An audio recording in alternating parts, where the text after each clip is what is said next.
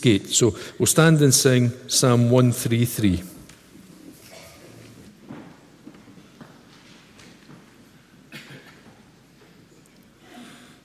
How excellent a thing it is, how pleasant and how good, when brothers dwell in unity and live as brothers should, and live as brothers should.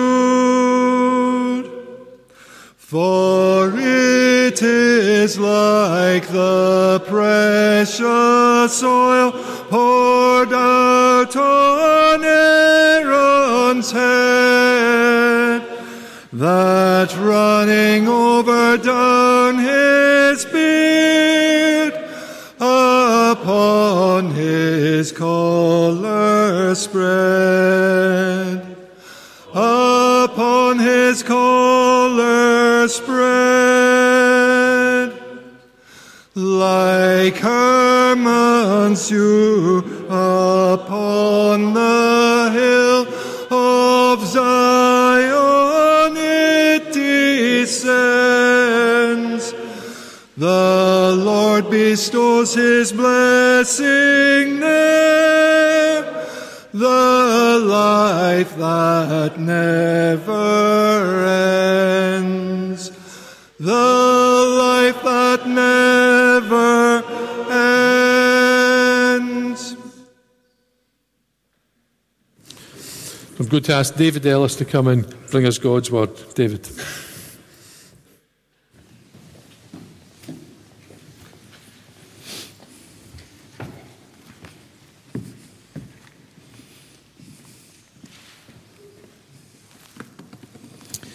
Well, we're going to look into the Psalms again this morning and just turn back a few pages to page 622, if you've got a church Bible, 622.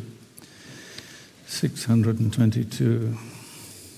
It's another one of those hymns of the pilgrims that they sang as they trundled their way towards Jerusalem. And it's one that you're very familiar with, I'm sure.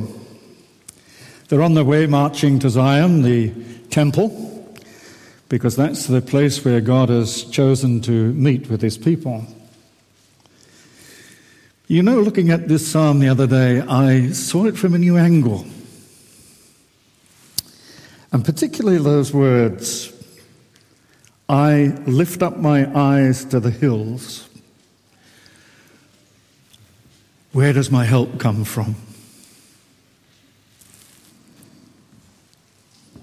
Jerusalem itself was on a hill, it was on a mountain. It was surrounded by mountains. And those particular hills were notorious. They were the haunt of the bandits, the robbers. You know the story of the Good Samaritan. They were rocky places, they were slippery places, quite a dangerous place to spend the night if you couldn't get through them. And if you were somewhat tottery on your legs, like some of us, you'd have found it quite hard going. Well, we all know about mountains in Scotland, of course, we're the experts. But have you noticed that how big and frightening a mountain looks just depends on where you happen to be on the road?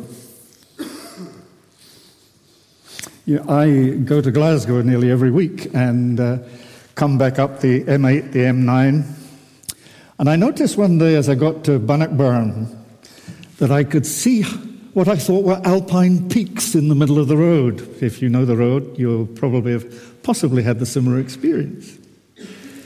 But as soon as you get over a certain point on the road and start to come down onto that plain where Stirling Castle is, they ain't no alpine peaks, I tell you. They're just a few foothills. Although I think the people of Stirling wouldn't like you to call it that.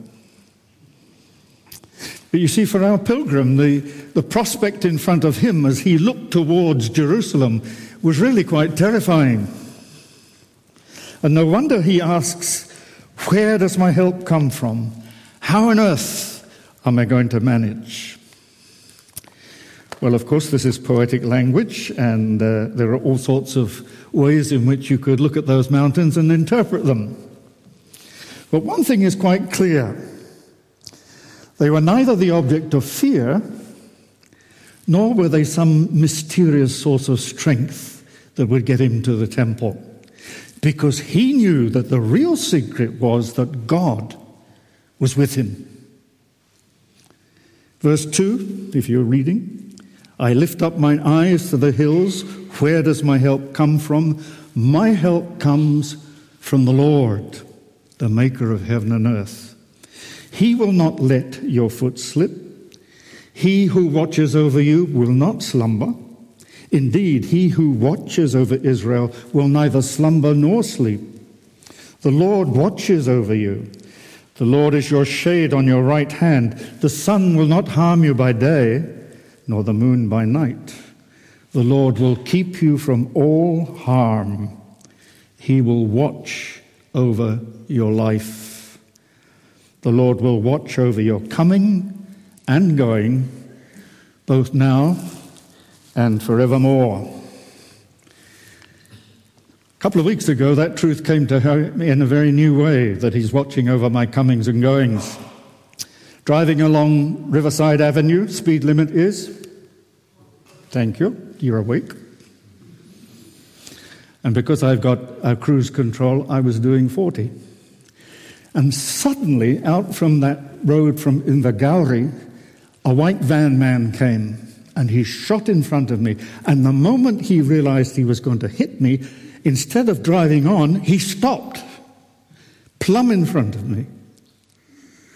Now, thanks to my good son John, I have a good car, and I put my foot on the brakes, but I knew I was going to hit that side of that van, great white van. But somehow, I didn't hit it. One of the ladies who was driving a car behind this man actually got out and drove her car along to see if I was all right. I don't think you could have put a cigarette paper between me and the van. And I thought, the Lord, somehow he put his hand there and I didn't hit him. And it reminded me of another experience. You know, missionaries have a lot of coming and going. I used to be in the China Inland Mission, and they said that the initials CIM stood for Constantly in Motion. Well, we changed our name to OMF, and they said that just meant only more frequently. There's a lot of truth in that. Pray for missionaries in travel. Well, I was brought up in a military family, and my father, an officer in the Royal Engineers, always made sure his watch was 5 minutes before it should be the right time. My son, he would say, you've got to be on the parade guard in time. So I always am, or try to be, in time. Indonesia at that time was going through a revolution, a very bloody revolution from the communists. It was difficult. We couldn't get supplies, couldn't get transport, couldn't get anything. So as we went back from our furlough to the Far East and had to drive to Trieste, we went with a new car, a Renault. They used to call them knobby cars. They sort of tilt backwards and tilt forwards like that. And it was full of spare parts. Being an engineer, I knew something would go wrong with the car, so I filled the car with all the spare parts I knew I couldn't get in Indonesia. And all sorts of other things. And we got down to to Dover. And we were right at the front of the queue to get onto the ship, when Adele, my wife, who I always obeyed, said to me, I haven't posted that letter. I said, well, you can't post it now. We're just about to go onto the ship. She said, but it's a tradition in our family. We always send a letter before we leave the country. She used to do a lot of backwards and forwards to France and Italy. So being a humble, kind husband who always did what his wife asked, I said, all right, dear, let's go find a postbox. So we drove away from the queue, and I was fretting all the time. You try finding a pillar box in Dover when you're in the quayside. It's not easy. But we did eventually, and of course, at the end of the day, we were at the back of the queue. The ship took off, and it was wet, and it was windy, and it was worse. Very rough. And halfway across the channel, as we were sitting there thinking thoughts about being a Jonah and looking around for a whale, there was a sudden horrific shattering shock. The engines went off and ship's bells started to chime in all directions, and staff and the crew were running hither and yon. The ship was turned into the waves in some peculiar way so as to ride it out. And then names were read out, a list of names with the following people, please contact the purser. And we listened and we listened, and our name wasn't on it. And then when we finally got to Calais, the announcement over the loudspeaker was, well, those of you who are going down to the car deck to retrieve your cars, please take extreme care and do what you are told. So we went down, and when we got down, what confronted us was just sheer mayhem. A large, refrigerated, articulated lorry had broken loose and smashed through a whole row of cars. And we were one car away from being smashed. And my immediate reaction was, he watches over your coming and your going, both now and evermore. It might have been different, but the Lord in his grace saw us through. And strangely enough, when we retired and had to sell our house in Sevenoaks, a young man came along to buy it. And he said, would you mind if my father came along to see it, to give the thumbs up? Well, the father came along, and we sat down and we chatted, and for some reason I told him this story. He said, oh yes, I know that story. You see, I was one of the directors of the ferry company, and you were very fortunate not to go down with the ship. And he bought the house. The Lord watches. The Lord watches over you. Well, we're all pilgrims, not marching to any physical temple at Jerusalem, but looking unto Jesus, the author and finisher of our faith, because we are marching where? To our heavenly Jerusalem, and to Jesus, God's temple, where we will meet with God. For God was pleased to have all his fullness dwell in him, that is Jesus. For in Christ all the fullness of the deity lives in bodily form. The thought that's come to me through all of this is that wherever we are in life along the road, there are always going to be mountains and hills. And what they look like and how they frighten us may depend on where we are on the road. Perhaps when we're younger, we're worried about our future. What university should we go to? What subjects ought we to study? And have we got the capacity to get a degree or not? Will we pass the exams? And then, of course, the big one, are we going to make the right kind of relationships with the boy or the girl or whatever? But then as we get older, the challenges change and the mountains change. Can we keep going in the job that we're in, or do we need to change? Have we made a mistake? Where should we live? How can we afford the mortgage? How can we protect our children and bring them up to love the Lord in this day and age when education is so fraught with denials of the Word of God? How are we going to make ends meet? What church ought we to link up with and commit ourselves to? What commitment should we make?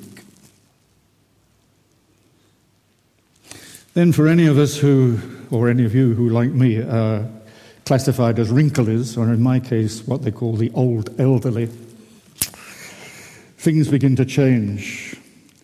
All sorts of fears come. Some of them crippling in the night as we try to face up to them. My son, John, sent me a text message trying to encourage me at the thought of having to preach on Sunday. And he said, Dad, you know it's been said that there are three signs of old age. The first is memory lost. And I forget the other two. It's true. What do you miss most when you get old? You missed your mind. There's nothing like being with a group of young people to see how sharp and quick they are. And you think, well, maybe one day I was like that, but I ain't like that now. Loss of mobility. Loss of feeling relevant.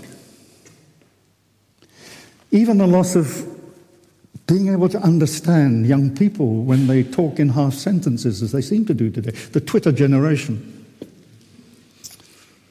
And I think when you find that you can't understand this Twitteratis, or whatever they call themselves, it means a revolution has taken place and you've missed it.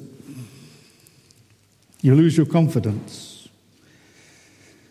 And the abilities that you once took for granted are not there anymore. The psalmist in Psalm 84 was also a pilgrim, and he also faced these kind of things, but he had his mindset made up. He focused on the goal as to where he was going and what was the fundamental purpose of his life. That was to meet with God and to get to know him. How lovely, he says, is your dwelling place, Lord Almighty. My soul yearns, even faints, for the courts of the Lord. My heart and flesh cry out for the living God.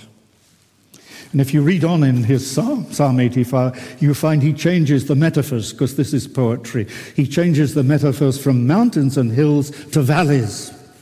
And he says this, blessed are those whose strength is in you, whose hearts are set on pilgrimage, as they pass through the valley of Baca. And that word indicates an arid desert place, a kind of wilderness experience, a time of weeping and dryness. As they pass through that kind of valley, they make it a place of springs. The autumn rains also cover it with pools, and they go from strength to strength until each appears before God in Zion. You know, when I read that psalm, I think he must have been a kind of Tigger character. Do you know who Tigger was? Yeah. Those of you who are Winnie the Pooh addicts, as I was, and I still am. I think he was the sort of person who would be very upbeat, with his hands raised, and had that kind of blessed, happy temperament that could say, always look on the bright side. We're not all like that, are we? My children tell me I'm more like Puddleglum. Do you know who Puddleglum was? Will, you look a bit confused. It's a very British name. Puddleglum was a marsh wiggle in one of Lewis's stories of Narnia. And there's a part in the story, he always looked on the black side of everything, did Puddleglum. This thing will happen or that won't happen, and so on and so forth. And at one point they're confronted with Prince Rilian tied into a chair, and they've been told that if he gets released from that chair, then he will kill everybody. But Aslan has told Puddleglum to listen to the signs and the signals. And when he hears that signal, he says, we've got to release him. And then he says, this fellow will be the death of us once he's up. I shouldn't wonder. But he did it because he was obeying the sign he'd been given. I think he was a Presbyterian, Scottish Presbyterian at that. You know, I've come to love those three characters, Shadrach, Meshach, and Abednego. Used to, as children, we used to have a little rhyme about that, about going to bed at night. I think you probably know the story. I can see a smile on your face. But I love the story because here they are, standing in front of a fiery furnace. Death is staring them in the face. And they say, our God, whom we serve, is able. He is able to deliver us from the burning fiery furnace, and he will deliver us out of your hand, O King. But if not, be it known to you, O King, that we will not serve your gods or worship the golden image that you have set up. They had their hearts set on pilgrimage. They knew, they did not doubt God's power. and they trusted God's purposes. And they said, in effect, if it is God's purpose that we should be consumed by that fire, so be it. We refuse to disobey. You know, sometimes in life, we have to accept that it is in God's purposes to allow an if not.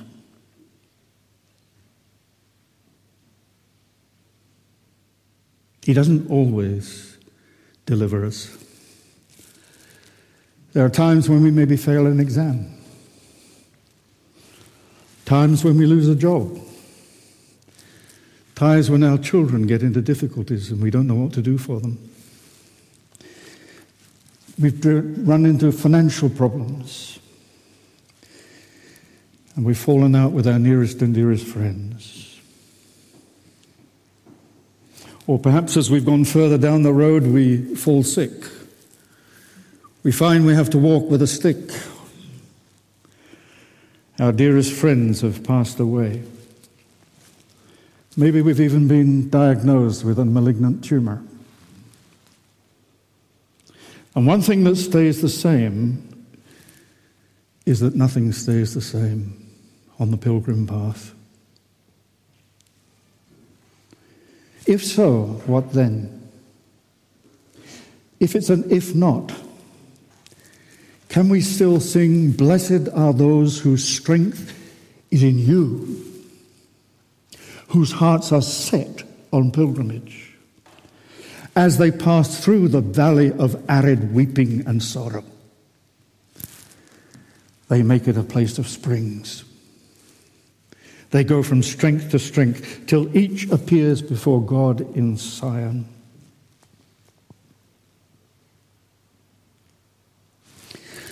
How easy is it to actually believe that and live the truth of that when you're looking into the valley of the shadow?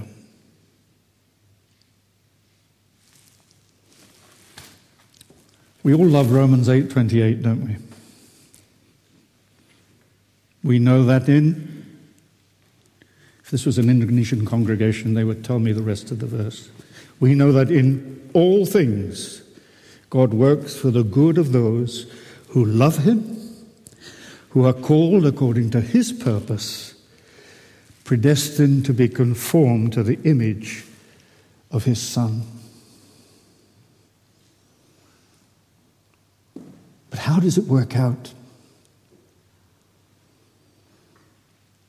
There's a Puritan called Thomas Watson who once said, "The problem is that God's providences sometimes seem to be at variance with his purposes,"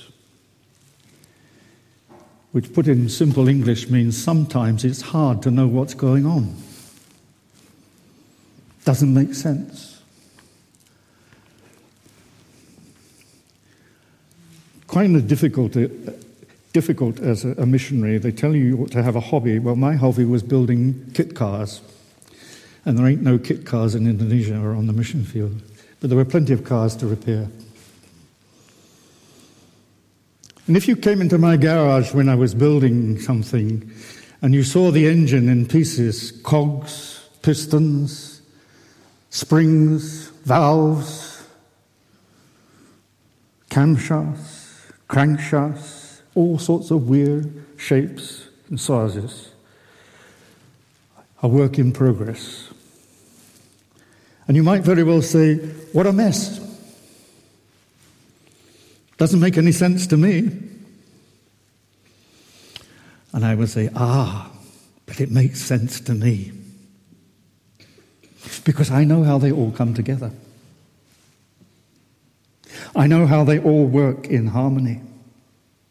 I know how eventually one day you'll turn the key and the engine will start.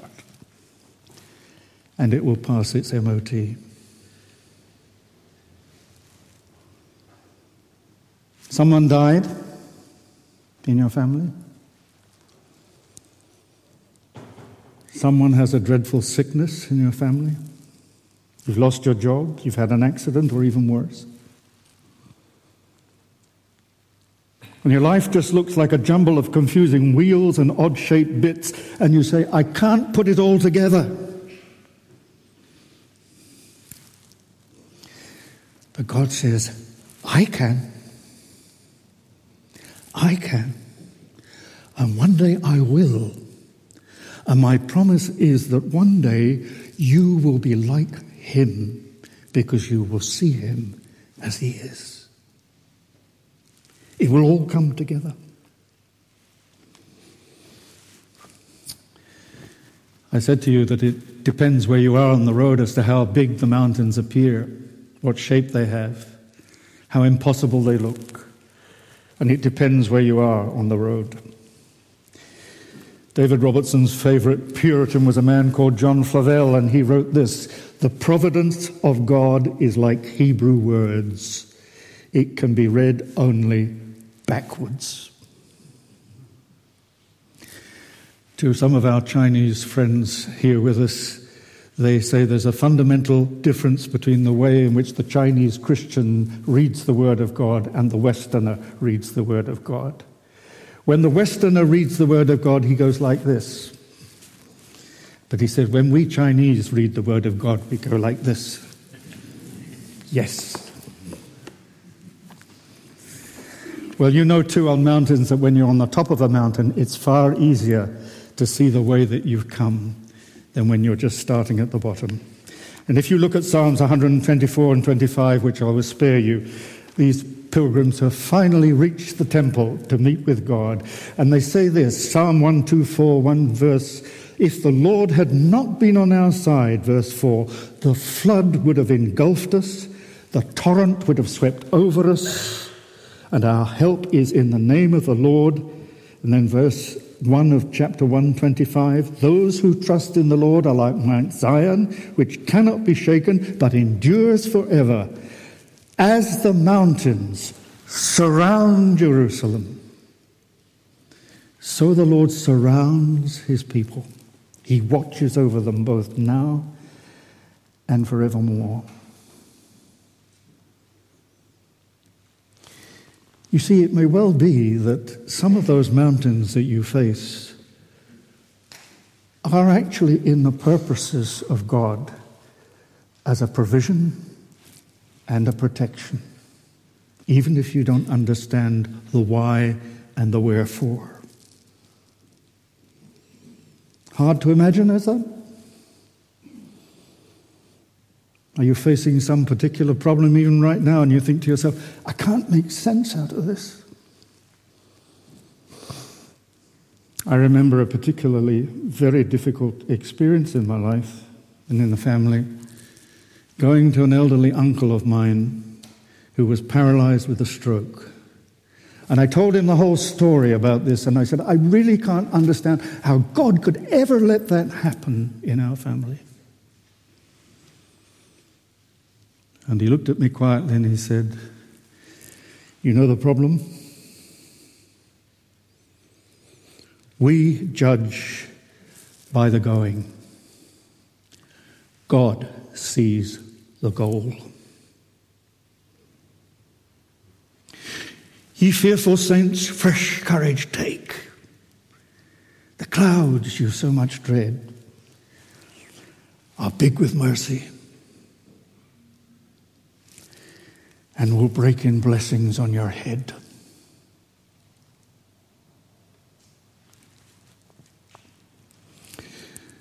That particular hymn, God moves in a mysterious way his wonders to perform, was written by a man who suffered deep, deep depression, William Cowper.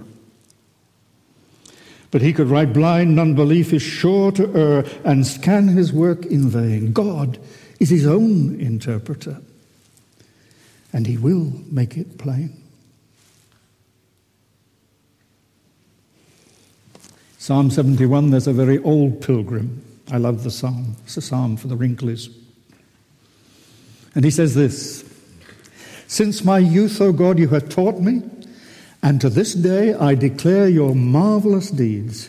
Even when I am old and grey, do not forsake me, my God, till I declare your power to the next generation, your mighty acts to all who are to come. Which is why it's good sometimes to see that those who are further down the road than us are able to thank him for all that's passed in their life and trust him for all that's to come. I want to close by reading to you from Hudson Taylor's Spiritual Secret. Hudson Taylor was the founder of the China Inland Mission, so I've got a vested interest. Incidentally, if you don't know what the China Inland Mission is, you call it the Overseas Missionary Fellowship International, or OMF International, since the word missionary is not politically correct internationally. Point made. Hudson Taylor wrote this. He was reading Mark chapter 11, verse 22 in the Greek. I think the missionaries in those days were much cleverer than we are, because we don't read in the Greek. But he was reading it in the Greek. And he was struck with the words which, literally translated, because I didn't dare give you the Greek, said this: have or hold the faithfulness of God. That was the literal Greek. And that seemed, he said, strangely unusual, and it was new to him.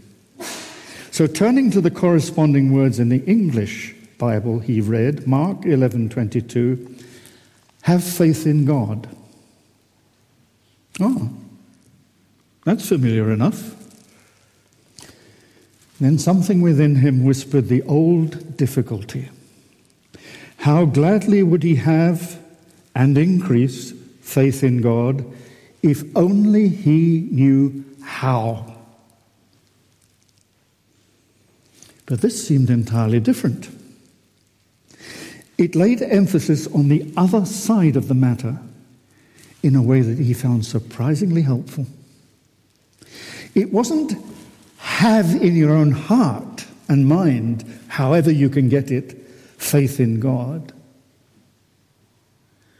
but simply hold fast and count upon his faithfulness at all times and under all circumstances.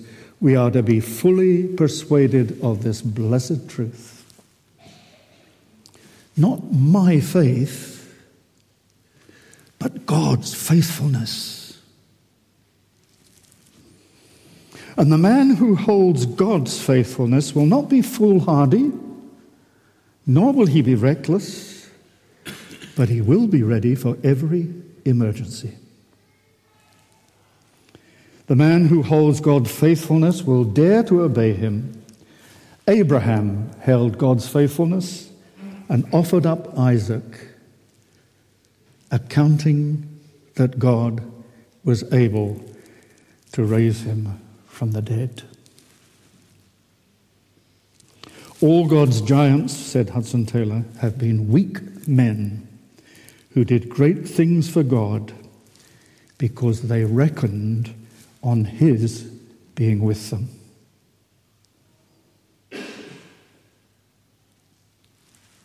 Hold fast. Count upon his faithfulness at all times, under all circumstances, whatever tomorrow morning holds for you. For you are not on your own. Let's pray.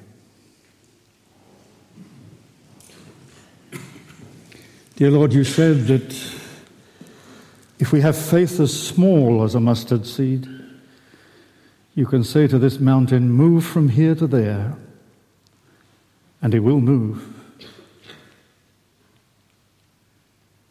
We all have hills to climb, mountains to face, dry valleys to walk through.